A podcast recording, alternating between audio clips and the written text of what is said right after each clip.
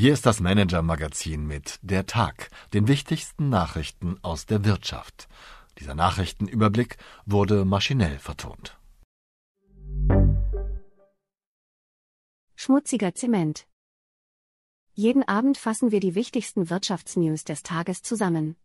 Heute mit dem fragwürdigen Umgang von Heidelberg Materials mit der Nachhaltigkeit, einem lang erwarteten Abgang bei SAP und einer Enthüllung zum geplatzten Börsengang von Autodoc. Liebe Leserin, lieber Leser. Der Baustoffhersteller Heidelberg Materials, früher bekannt als Heidelberg Cement und eines der größten Unternehmen seiner Branche weltweit, legte heute seine Geschäftszahlen für das vergangene Jahr vor und gab einen Ausblick in die Zukunft. Beides erscheint erfreulich. Der Umsatz stieg 2022 um 13 Prozent auf 21,1 Milliarden Euro. Der Gewinn ging angesichts gestiegener Kosten zwar leicht zurück, inzwischen gelingt es Heidelberg Materials jedoch, diesen Effekt mehr als wettzumachen. Vorstandschef Dominik von Achten blickt daher optimistisch auf den weiteren Jahresverlauf. Natürlich war bei der Präsentation alles in grün gehalten, die Klimaziele nahmen auf den Folien des CEOs die prominentesten Plätze ein. Dabei gehört Heidelberg Materials nicht nur zu den im Leitindex DAX notierten größten Unternehmen Deutschlands. Der Konzern ist gleichzeitig einer der größten Umweltverschmutzer im Land. Grund dafür ist vor allem die Zementherstellung, die mit extrem hohen CO2-Emissionen einhergeht. So schleudert Heidelberg Materials in einem Jahr beinahe halb so viel CO2 in die Luft wie der gesamte Verkehrssektor Deutschlands. Der jährliche Klimaschaden des Konzerns lässt sich auf mehr als 14 Milliarden Euro beziffern, in Relation zum Gesamtumsatz ein schwer erträglicher Wert. Vorstandschef Dominik von Achten ist sich der Klimaschädlichkeit seines Geschäfts sehr wohl bewusst, wie könnte er auch nicht. Allein, er tut zu wenig dagegen. Meine Kollegin Kirsten Bialdiger hat sich die Nachhaltigkeitspläne von Achtens genau angeschaut, hat mit externen Experten darüber gesprochen und sie mit der Konkurrenz verglichen. Ergebnis der umfangreichen Recherche, der Heidelberg Materialschef ist zwar überaus bemüht, seinem Konzern ein grünes Image zu verpassen. Er lässt jedoch viel zu wenig Taten folgen. Die ernüchternden Details finden Sie in Kirsten Bialdigers Geschichte, die Wahrheit über den angeblich grünen Klimasünder Heidelberg Materials. Die Wirtschaftsnews des Tages.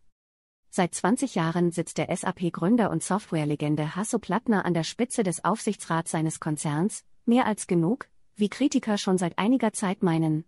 Bislang weigerte sich der 79-Jährige, für einen Nachfolger Platz zu machen.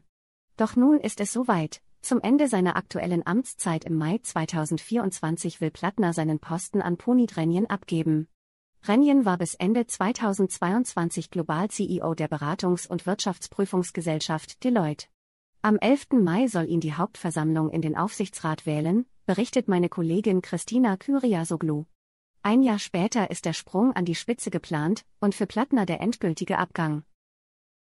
Die gestiegenen Zinsen im Euroraum belasten die Bilanz der Europäischen Zentralbank, und zwar heftig. Das Institut beendete das Jahr 2022 mit einem Verlust von mehr als 1,6 Milliarden Euro, den es mit einem Griff in die Reserven ausgleichen musste. Die Deutsche Telekom kann sich weiter auf die Stärke ihrer US-Tochter T-Mobile US verlassen.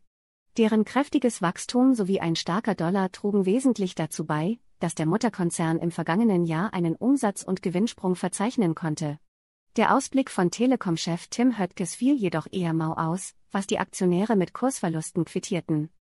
Wer heute sonst noch wichtig war? Franz Fehrenbach und Eberhard Fey teilen ein Schicksal, beide standen oder stehen in Diensten des Technologieriesen Bosch, und beide saßen bislang ebenfalls im Aufsichtsrat des Motorsägenspezialisten Stiel. Dann jedoch stieg Bosch jüngst beim schwedischen Stielkonkurrenten Husqvarna ein, was Nikolaus Stiel, Frontmann der Sägendynastie, gar nicht gefiel. Folge: Fehrenbach und Veit verlieren ihre Aufsichtsratsmandate bei Stiel, wie meine Kollegen Christoph Nesshöver und Martin Noe hier im Detail für Sie aufgeschrieben haben. Oleksiy Tschianeschow hat einen der wohl schwierigsten CEO-Jobs der Welt. Der Ukrainer leitet seit einigen Monaten Naftogaz, den größten staatlichen Energieversorger seines Heimatlandes. Das heißt, Während die Anlagen und Pipelines seines Unternehmens regelmäßig von russischen Raketen getroffen werden, muss Tschernischow die Versorgung seiner Landsleute mit Öl und Gas aufrechterhalten. Wie ihm das gelingt, erzählt Ihnen meine Kollegin Anna Driftschröer, die sich mit dem Kriegsmanager ausgetauscht hat. Meine Empfehlung für den Abend. Der Autoteilehändler Autodoc plante im Herbst 2021 einen Megabörsengang.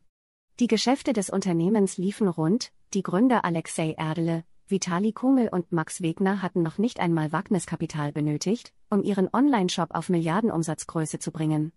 Der Gang aufs Parkett, so die Hoffnung, hätte jeden der drei schlagartig zum Milliardär gemacht. Doch daraus wurde nichts, kurz vor dem geplanten Börsendebüt platzte das Vorhaben. Über die genauen Gründe für das Scheitern war lange nicht viel bekannt. Doch meine Kollegen Christoph Nesshöver und Jonas Rest sind der Sache nachgegangen.